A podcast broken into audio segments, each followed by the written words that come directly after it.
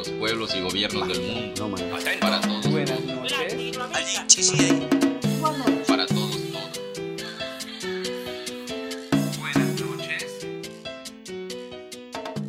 Una noche en Latinoamérica, una propuesta de la Asociación Unidos para Torre Latino Radio Campus 106.6 FM.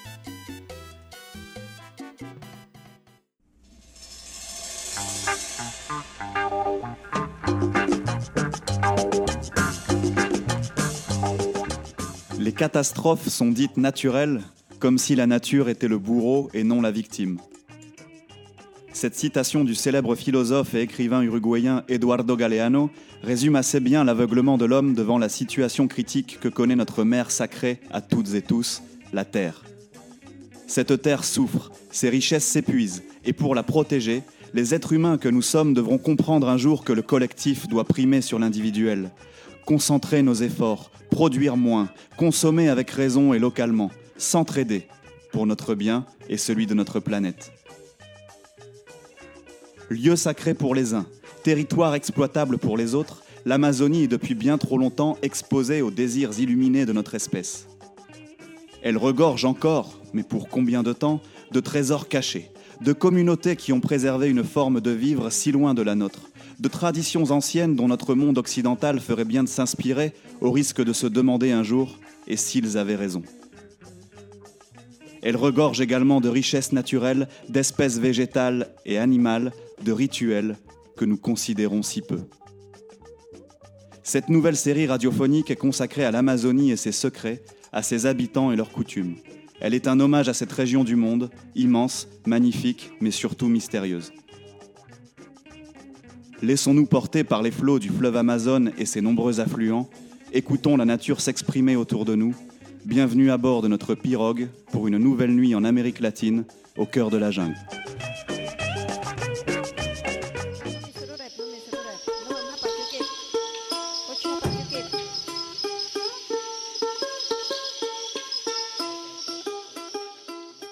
L'Amazonie constitue la forêt tropicale la plus grande de la planète et par conséquent, elle est la principale génératrice d'oxygène dans l'atmosphère. Par rapport à son débit, il a été défini que la zone de drainage amazonienne correspond au plus grand bassin d'eau connu dans le monde. Le volume moyen d'eau transporté à son embouchure dans l'océan Atlantique dépasse les 200 000 mètres cubes par seconde. On comprend donc l'importance de l'Amazonie du point de vue de son état de réserve d'eau douce. La rivière de cette forêt, qui porte le même nom, comprend un cinquième partie de l'eau potable totale disponible pour l'humanité. La forêt amazonienne produit de grandes quantités d'eau, non seulement pour le Brésil, mais pour toute l'Amérique du Sud. Les masses d'air chargées de vapeur de produits par l'évaporation transportent de l'humidité vers le Brésil. Ces énormes nuages de pluie influencent les précipitations en Bolivie, au Paraguay, en Argentine, en Uruguay et même dans l'extrême sud du Chili. L'Amazonie et les forêts tropicales stockent entre 90 et 140 milliards de tonnes de carbone qui contribuent à stabiliser le climat mondial. La biodiversité de la région qui entoure l'Amazonie est également considérée comme la plus grande du monde, avec un grand nombre d'espèces animales et végétales qui pourraient même dépasser celui des océans. De plus, l'importance du bassin amazonien couvre les besoins immédiats des substances de l'humanité. Eau, oxygénation de l'environnement, ressources forestières est également définie comme une composante fondamentale de la biosphère qui ne peut être comparée à aucun autre écosystème connu. L'Amazonie couvre près d'un tiers de la Colombie. Il y a plus de 390 millions d'arbres et 10% de la biodiversité mondiale. Dans cette macro-région qui regroupe neuf pays différents, Brésil, Bolivie, Pérou, Colombie, Équateur, Venezuela, Guyane, Suriname et Guyane française, vivent 300 millions de personnes, dont plus de 2 600 000 d'indigènes. La préservation de l'Amazonie est essentielle pour l'agriculture, la production alimentaire. Les espèces de l'Amazonie sont également importantes pour la production de médicaments et d'autres produits. Plus de 10 000 espèces végétales de la région contiennent des ingrédients importants pour la lutte médicale, cosmétique ou biologique contre les ravageurs. Noche en Latinoamérica, Unidos y Torre. Para Radio Campus 106.6.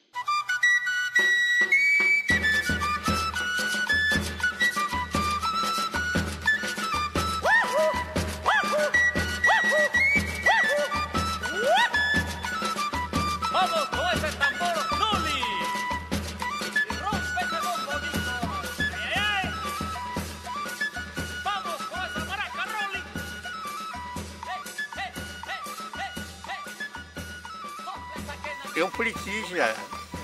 Tudo muito apoiar nós, nós, o Índio Brasil, Brasil, né? Para deixar mato, deixar é, nós, nós o- morar aqui no Brasil, nosso índio, tudo muito, é, nosso parente, meu parente, que tudo muito está preocupado com mato, né? J'ai besoin de vous tous pour nous soutenir, nous, Indiens du Brésil, pour préserver la forêt et pour qu'on nous laisse tranquilles, nous qui y vivons. Nous, Indiens, tous ensemble, quel que soit notre peuple, nous sommes préoccupés par la disparition de la forêt, par la disparition de la nature. Ces propos résonnent comme perdus dans l'immensité du monde. Ils sont ceux de Raoni, célèbre chef du peuple Kayapo vivant dans le territoire indigène de Capoto Jarina, au Brésil.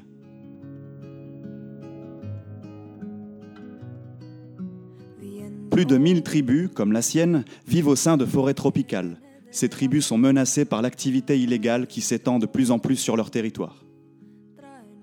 Leur disparition provoquerait la perte d'un patrimoine culturel hors du commun et d'un savoir-faire ancestral. Les Indiens d'Amazonie sont connus pour cultiver depuis des millénaires sur des terres particulièrement déboisées et brûlées. La jungle se reconstitue elle-même sur les petites parcelles qu'ils laissent en jachère, contrairement à l'agriculture massive et moderne. Les Indiens contrôlent, observent, maîtrisent. Depuis toujours, les populations natives d'Amazonie sont menacées par la population croissante non autochtone et ses travers. Maladies, alcool, activités dévastatrices comme la recherche d'or par exemple. Les populations n'arrivent pas toujours à se préserver de l'intrusion. Certaines d'entre elles refusent le contact avec l'extérieur car au cours de l'histoire, elles se sont vues attaquées ou décimées par des maladies exogènes. Par exemple, au Pérou, à la fin du 19e siècle, de nombreux Mascopiro ont été capturés et réduits en esclavage, poussant ainsi le reste de la communauté à se réfugier davantage dans les méandres de la jungle, simplement pour se protéger. Depuis 2010, certains membres de la tribu sont apparus à proximité des villages en bordure du fleuve Alto Madre de Dios, dans la région protégée de Manu, à la frontière entre le Pérou et le Brésil. Le ministère de la Culture péruvien a développé des programmes de protection pour limiter les contacts et éviter la propagation de maladies qui mettraient définitivement cette population autochtone en péril. Il est difficile de résumer en quelques mots la richesse humaine et culturelle de cette région du monde, mais il est essentiel de retenir que les frontières ont été créées par les hommes. Les frontières. Ces barrières qui ne devraient pas exister et qui n'ont jamais existé pour les peuples autochtones, dont les croyances et les rituels sont parfois semblables d'un territoire à l'autre.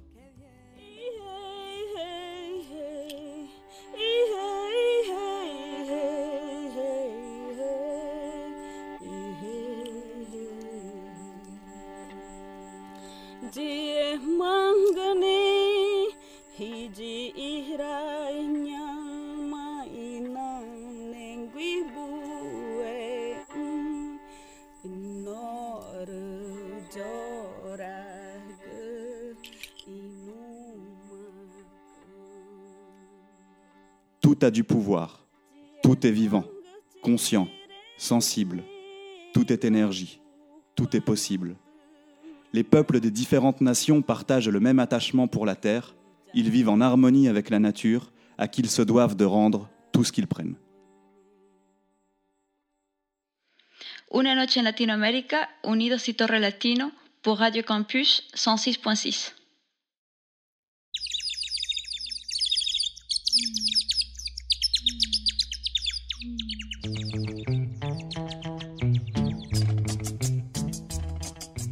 Leonardo DiCaprio, Cara Delevingne, Kylian Mbappé ou même Emmanuel Macron.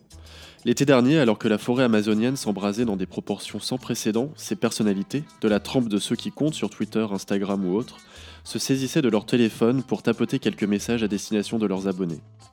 Le poumon de la planète brûle. La forêt produit 20% de l'oxygène du globe. Voilà les deux informations qui revenaient le plus souvent, héritées d'un inconscient plus ou moins collectif et relayées par d'autres politiques, ONG ou défenseurs de l'environnement. Avec un objectif assez clair, celui de rappeler à tout le monde l'importance plus que capitale de la plus grande forêt tropicale du monde. Mais son importance, justement, se traduit-elle vraiment de cette façon-là? Tout d'abord est-elle un poumon Quand nous humains inspirons, nos poumons trient l'air pour alimenter en oxygène via notre système sanguin, nos muscles, organes et tissus. Lorsque nous expirons, nous éliminons ce dont nous n'avons pas besoin, en l'occurrence le dioxyde de carbone. Les plantes, par la photosynthèse, captent avec leurs racines les minéraux pour se nourrir et avec leurs feuilles le gaz carbonique présent dans leur environnement. Elles se servent ensuite de l'énergie solaire pour transformer tout cela en glucides et grandir, puis au passage rejeter de l'oxygène dans l'atmosphère. La forêt fait donc l'exact inverse d'un poumon. Mais l'idée de cette analogie était plutôt de démontrer que nous pouvions alimenter les nôtres en grande partie grâce à elle. Du moins à 20% grâce à elle. La formule est belle, mais elle n'est pas scientifique, modère Philippe Sier, chercheur au laboratoire des sciences, du climat et de l'environnement au journal Le Parisien. Si elle s'en donne l'air, c'est parce qu'elle nous rappelle à tous nos cours de biologie sur la photosynthèse. Mais si ce fonctionnement est valable pour un arbre, l'est-il pour l'Amazonie tout entière?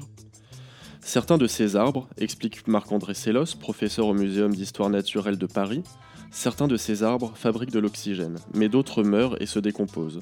Des insectes consomment des feuilles, des champignons croissent sur leurs souches mortes et les bactéries prospèrent. Tout cela consomme de l'oxygène.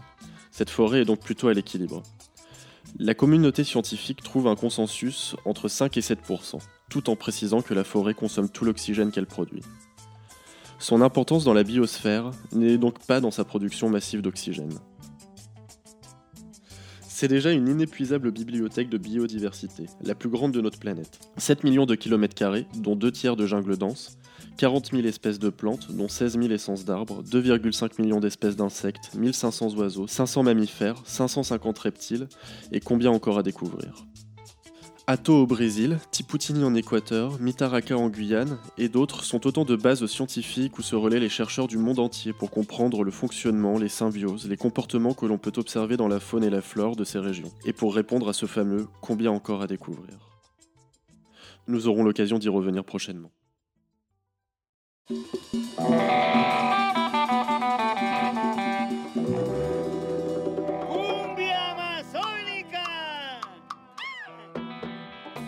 La forêt amazonienne est surtout garante de l'équilibre du climat de l'Amérique du Sud. Rien que cela. Elle joue naturellement un rôle, nous explique Plinio Siste, directeur de l'unité Forêt et Société au Centre de recherche agronomique pour le développement dans un entretien pour RFI. Elle joue naturellement un rôle fondamental de régulation climatique en maintenant l'humidité et produisant de la vapeur d'eau, en régulant les réseaux hydriques. Elle est donc fondamentale à l'équilibre général du continent sud-américain. L'équation est donc assez simple. Pour maintenir l'équilibre de la biosphère sur ce morceau de terre grand comme 4 fois l'Union européenne, il faut préserver la forêt amazonienne. Si la forêt vient à disparaître davantage, les risques pour que les saisons sèches s'étirent sont grands. Oui mais voilà, entre les incendies et la déforestation, il n'est pas évident de rester optimiste. Depuis 20 ans, des efforts notables en termes de déforestation ont été consentis, notamment par l'État brésilien qui concentre 60% de la forêt sur son territoire. Le Brésil s'est doté, toujours selon Plinio Siste, d'un système performant de suivi de la déforestation et avait donné les moyens aux agences environnementales de vérifier sur le terrain les causes et de sanctionner les fautifs. L'arrivée au pouvoir de Jair Bolsonaro a jeté comme une ombre au tableau. Les enjeux économiques ont repris leurs droits et il règne sous son mandat un sentiment d'impunité pour les acteurs de la déforestation. Il est souvent rapide d'inverser un cercle vertueux mais beaucoup plus long d'endiguer une spirale négative. Pour faire face aux inconséquences du gouvernement brésilien, une question vient très vite aux lèvres, celle de la gestion internationale. Si elle soulève directement celle de l'ingérence, ô combien sensible, serons-nous en mesure de ne pas en oublier les enjeux primaires, ceux d'une forêt qui doit pouvoir nous survivre?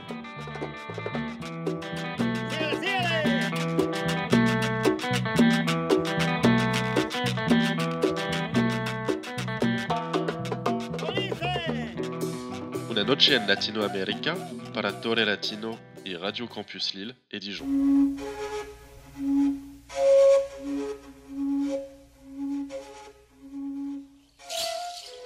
L'Amazonie s'embrase et s'envole en fumée. Et combien de grands fûts, de frondaisons épaisses, de lianes et d'oiseaux à jamais disparaissent, bien loin de Notre-Dame et ses fins clochers. Les Indiens effarés regardent leur domaine, maintenant incendié sans un bruit, sans un cri, un désert installé, sans plus aucune vie, catastrophe sans nom, le monde en parle à peine. Cet extrait du poème de Françoise Morna nous invite à nous interroger sur l'action de l'homme dans cette région. Rendez-vous la semaine prochaine pour une immersion en Équateur et en Guyane française. Nous y évoquerons des sujets polémiques comme l'industrie pétrolière et le projet de la montagne d'or. Reconstruire un clocher, une tour ou un toit, les humains savent faire et le feront très bien. Détruire la nature et ne plus laisser rien, les humains savent faire, ils l'ont fait tant de fois. Retrouvez nos podcasts et toute l'activité de l'association Unidos sur www.asso-unidos.com.